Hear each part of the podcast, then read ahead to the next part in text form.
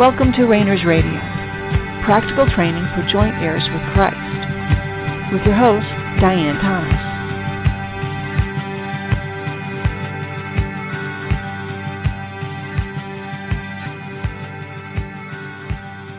Good evening, and welcome to Rainers Radio. This is Diane Thomas, your host. Let's just take a moment and relax. Anything else that's going on, just let it fall by the wayside. It's not something you need to really put effort into, but just relax and make yourself available to God. Remind yourself that you are a spirit being. If you've been born again, you've been reborn in your spirit. And that spirit is one with God right now. It's not something you need to strive for or measure up to or make changes to become worthy of being one with him. It's something he did in your spirit. He re-spirited you. He, he resurrected you. When Christ was resurrected, we were in him and we were resurrected. Now we try to understand things with our limited brain. And if there's, and we all have these areas, if there's areas in your life where you struggle with trying to please him or be good enough for him or someone else, that's unfortunately what our flesh has done with our trying to cope without the living God. Because none of us were born in God. Only Adam and Eve and Christ himself. Everybody else has struggled with how to have a relationship with God. And when we think about how holy and righteous and powerful and wise and all these good things that God is, we feel like we just can't be in his presence. Compared to who he is, we are nothing. That's very often how we feel about ourselves. The problem is, is that's not the truth. Because God has said you are a joint heir with his son. You are a co-inheritor. If we've been born again, if you've been born again, he he put you into his family, into himself. You are in him.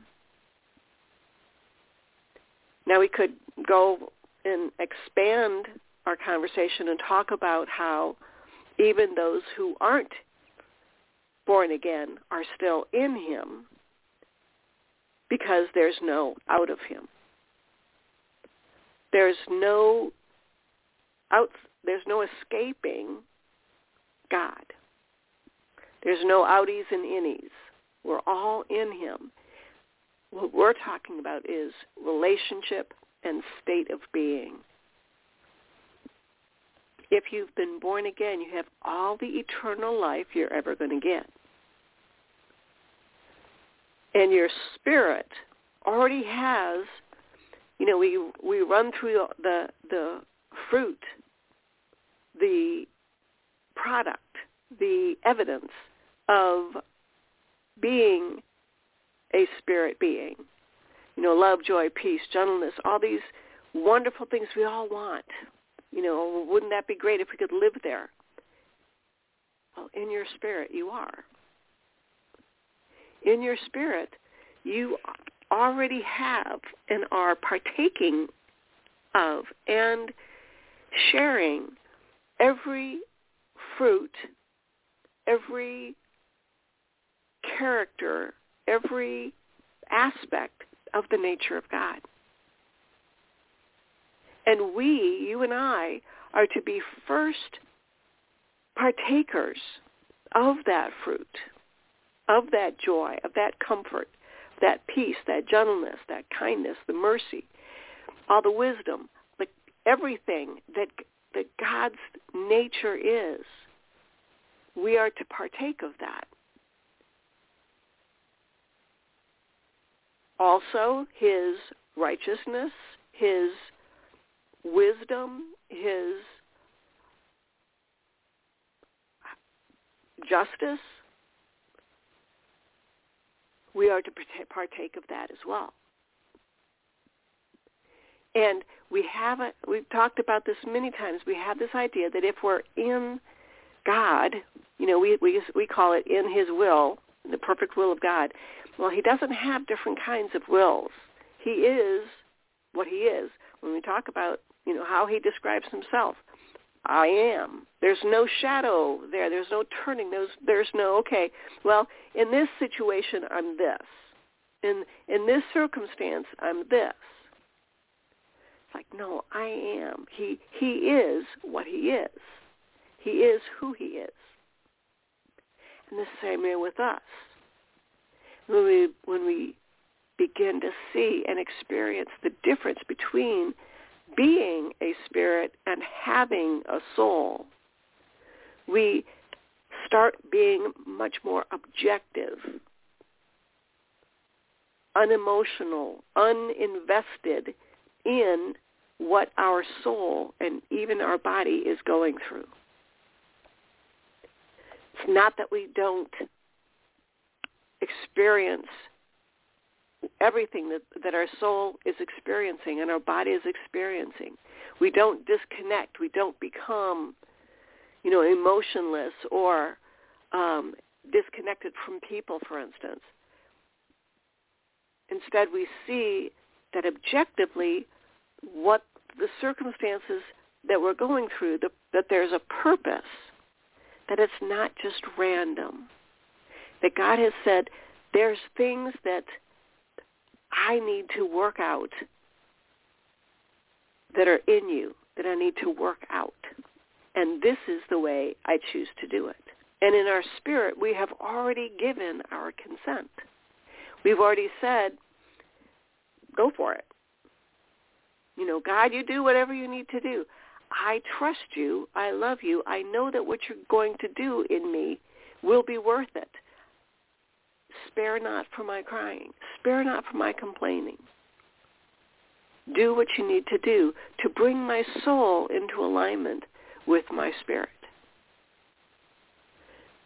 Because think when, as he restores our soul, our mind, our will, our chooser, our emotions, our feeler, the more he restores our soul to our spirit, the life, the eternal life that's in our spirit now, where does that flow? Where does it flow first? It flows into our soul. It doesn't skip our soul and go to our body. It doesn't skip our soul and our body and go to the world. It goes first to our soul and saturates our soul that our soul can experience eternal life. Your soul was meant and created to experience eternal life through your spirit. Your soul was meant to receive eternal life. All the character of God flowing into your soul. Now in your spirit, your spirit is part of the source, the life source of the character, the, the holiness, the righteousness, the, the justice. Every aspect of God's character is that's true of your spirit as well. Not that's not true of your soul. Your soul receives and contains. It's the vessel. It contains and receives and is a conduit to that character and nature. But your spirit is that character and nature. So your spirit is working with God's spirit to make your soul able to receive everything it wants to give. everything your spirit wants to give, everything God wants to give, all the eternal life. Because again, what is God? Who is God? What is his character, his nature? God is love. How does he show that love? He gives. It's not that he, he doesn't demand. He doesn't demand a certain behavior or a certain change or a certain, you know, qualification. You have to believe, you know, be in the right, have the right doctrine, believe the right things, believe, belong to the right church. No, none of that. Because he's not it's not about what we can give him what we can bring him. We've already brought everything we have everything we are because he gave it to us first in our spirit. We're now one with him. We don't need to worry about satisfying a requirement we don't need to fill out a form or take a test and and get a good enough score in our doctrine. Okay, I've you know I've just got one point shy. I'm going to have to retake this test because I'm one point shy uh, in in the theological department. No, that's not God. That's not how God does things. He looks at thing, things one thing and one thing only. Are you reborn spiritually? And you know what? He doesn't even have to look at it because you're either in him because you have a living spirit or you don't have a living spirit. And then you are unable to receive spirit. Again, we're still always in him. There's no way we can escape him. The angels, the demons, the ghosts, the aliens, planets, time, space, you know, any, you know, any aspect or character or qual, you know, concept it's all in him. That's all in the spirit. Our soul receives what our spirit is. And like I say, then then we can deal with the body, which is actually fairly easy to receive from the spirit, which is received from from from the soul, which has received from the spirit we can say the body just follows along. It's the easiest to convert, if you will, because the, cause the body, you know, we the, our body wants what it wants. You know, when we're tired, it wants to rest. When it's hungry, it wants to eat. It's very specific and and you know clear about what will satisfy it. Not so the soul. The soul is very complicated. It's and it's so complicated it creates its own puzzle. It creates its own maze to protect itself. Now God knows that. God gave you the soul he wanted you to have, and he gave you the circumstances he wanted you to have for his purposes. Now his purposes are for us. He's not out to, to trick us. But his, and his purpose is not so okay. Now you can work for him. Now you now he can use you to show off his you know how great he is. No, he is all about you. He's all about me. He is so big he can spend all his time arranging the circumstances in your life. Well, so we complain, well, why doesn't he just fix this? because he's using that to fix you.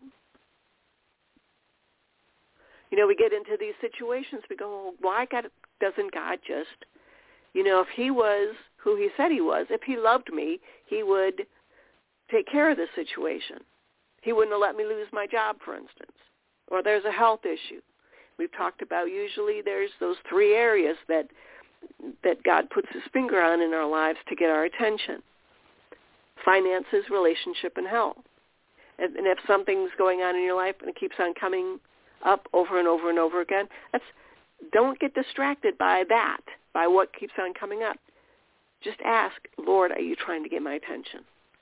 That it's often not at all related to that thing. For instance, if it's finances, and this is part of our, just not to get off track, but it's coming up. So the whole conversation about tithing. The real problem, there's many problems, but the one of the biggest problems with tithing is that it's automatic. You do something that's supposedly a part of your relationship with God and you, you set it on autopilot. You have an auto draft with your finances. And that shortchanges God's opportunity not only to talk to you about what you're doing with your finances, but also about who you're giving it to. So if we can look at God touching circumstances through our health, our finances, and our relationships, pretty much everything falls into those three categories. If you're pretend, you know, let's say you're attending a church that you have it set up where they have an auto draft on your account and they take out X amount every, you know, week or how, I don't even know how they do that these days. Or you just write them a check or, you know, whenever, whenever you go, you give them a certain amount. And you do that without asking God. Now you say, well, they need to know so they can plan for what they're going to do. Well, actually, no. What they need to know is if God is in it. God wants them to do it. Not if they want to do it, they need to know. So not they need to know if God wants to do it. Because if God wants to do it, he will do it in his time and in his manner. So if we start thinking about, okay, let's let's look at you know a, a pastor or a minister, whoever's leading that church or that group, even a small, you know, even a non-denominational storefront church, house church, doesn't matter. House church could be just as denominational and and religious as you know any mainstream denominational uh, meeting. So the size and the name on the door doesn't mean anything. But if you're looking to structure things so you have a sense of control over it, that's a bad habit that your soul has gotten into that's being now put on other people in the guise of ministry. So let's say you're you're the head of this group, whether it's a you know mega church or just a you know a, a community church or a little little cell group in an area, and you've got it set up. You've got everybody convinced that all you need to do, you know, part of your duty to God, part of your responsibility to him is to give X amount to this group on a regular basis. And we, for your convenience, we're just going to set it up so it's automatic. You don't even have to think about it. Now, not only does that short change God, because he wants to talk to you about it. He doesn't want you to do things automatically, especially in those three three areas. In your finances, he doesn't want you to do things automatically because he he may be trying to get your attention. In your relationships, he doesn't want you to be doing things automatically because he might be trying to get your attention. In your health, he doesn't want you to be doing things automatically. Don't be assuming other people know what's best for your health.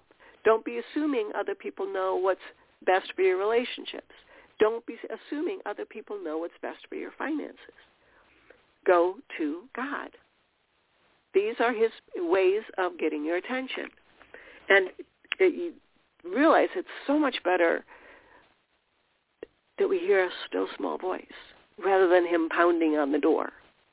If God has to send you an angel with a telegram, it's probably because the other thousand times he's tried to get your attention, you've ignored him. It's not necessarily a good thing. It's because this is the only way he could get through to you. So let's want and desire to be able to hear that, soft knock, that still small voice, and be quick to respond. But so so we're back to this this group, and you've got it set up where it's automatically going. And you think, isn't that great? Everybody wins. You know, that's of course there's you know the the whole tax thing we get into, but here's the real concern. So you have somebody leading this group, and the money is coming in, and it's coming in regular regularly, and they can plan. The problem is, let's say God is trying to get their attention about something by automating giving, by you just giving without thinking about it, God doesn't have the chance to say, stop giving. I don't want them to be able to plan. I don't want them to be relying on you, on your automatic giving. And here's what happens is remember, if there's only three ways to get our attention, finances, relationships, and health, if we take finances off the table, God can only get through to that person in their relationships or their health. We limit God when we automate how he does things, how we do things. It's the same way the whole concept of church. You know, church is Wednesday night and Sunday morning. You know, just an example. But this is okay. This is church time. That's automating him. Shouldn't be shouldn't it be a relational where we're always with him? We're always aware. That's what one of the things we're always reminding ourselves that he's always we're always in him and he's always with us and he's always speaking. He may not be seeing, saying anything that we can comprehend in our soul, but our spirit is always one with him. Our spirit, your spirit is always enjoying what God is doing. Even when your life may feel like it's falling apart, your spirit is rejoicing. You can be right in the middle of the worst day of your life, and your spirit's giving God's spirit a high five. Yes, we're right on track. This is great. Because his ways are not our ways. His goals are not our goals. Again, we, you know, what's our, we want to be in the center of God's will, so everything is hunky-dory. So everything is perfect. So we don't get caught up in conflict. So we don't, so everything goes well. You know, it is well with my soul. That has nothing to do with your circumstances. That's your relationship, your soulical relationship with your spirit. So when you, we're talking about our spirit, receive, uh, receiving God it's because your spirit is one with God. And these are things we can't comprehend. Some, you know, some illustrations are, you know, a drop of water in the ocean. But your spirit is still unique. And I, I'd love to, you know, talk, you know, at some point in time, our spirit already has the has the understanding of how this works. But we're, and this is one of the reasons we're we're trying to stretch and be open to learning how our super how the soulical realm works, how the supernatural realm works. There's a different language, there's different laws that are in effect in effect. Same way in the spirit. And what we have a tendency to do is we take concepts that we have seen through a glass darkly in the supernatural, in the spiritual, and we take them and we and we put them in natural terms. You know, a wheel within a wheel. You know, this is the way, walk ye in it. You know, be a light into my path. These are things that, you know, if we're in the presence of God, will be consumed. You know, no man can see God and live. These are concepts that we understand with a soul that has really bad habits, really bad control habits. And as we experience who God is as the way he wants to reveal himself to us, which is going to be different. Each one of us is going to experience God differently by his intent. So we don't have to, we can encourage one another, but there will not be a test at the end of this because we have different experiences. We're all at different places. This is why sometimes it's fun to have these theoretical, you know, doctrinal discussions. But if this is not something God is talking to you about, it's a waste of your time and effort and energy and can sometimes cause, you know, more riffs than if you just didn't care about what other people believed. This is, you know, part of our challenge in, in society is, you know, we think we need to pick our battles.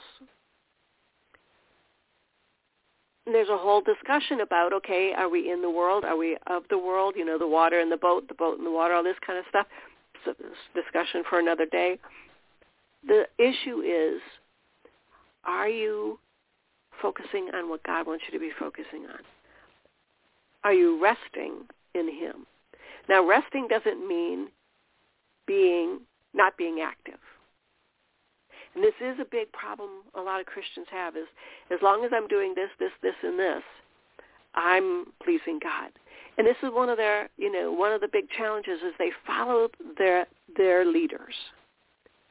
You know, in this is a you know going back to what we were just talking about is you know we we use catchphrases phrases and because they're in the scriptures we figure they must be true. You know so we talk about that our pastors are our shepherds and that they're going to be held accountable for how they teach us. So we can have faith in them because God's going to hold them accountable. Well but that's not true that's just something we believe because it makes us feel better. Because then we don't have to have a personal relationship with God. Any leader, any any one giving an example, myself for instance, I'm not a shepherd to another sheep. We're all just sheep. There's only one shepherd, and that's God.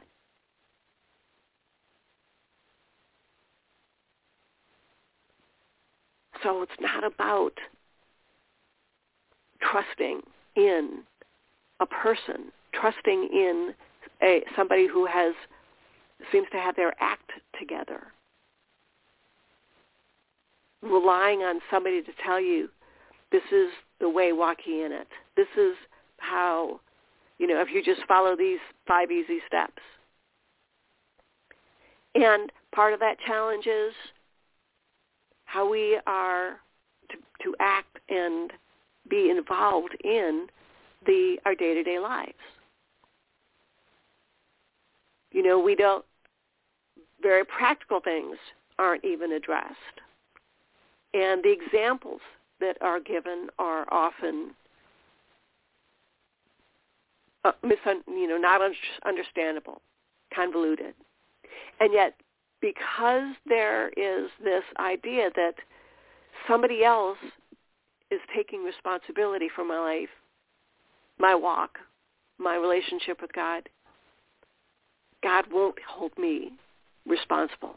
Not responsible in the fact of relationship, but you not tending, you resisting God tending your soul, you continuing to live in your in your cell, insisting you're going to continue to do things your way, God isn't going to give you an out.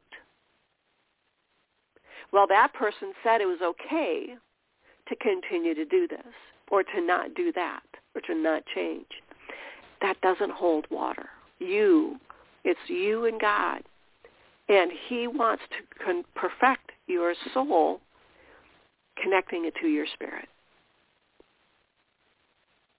So hopefully that will be encouraging and hopefully it, this means something to a couple people. But really I encourage you to make your relationship with God personal on a moment-by-moment basis. Sit there. Take some time. Sit with God. How is what you're going through, how does that draw you to him?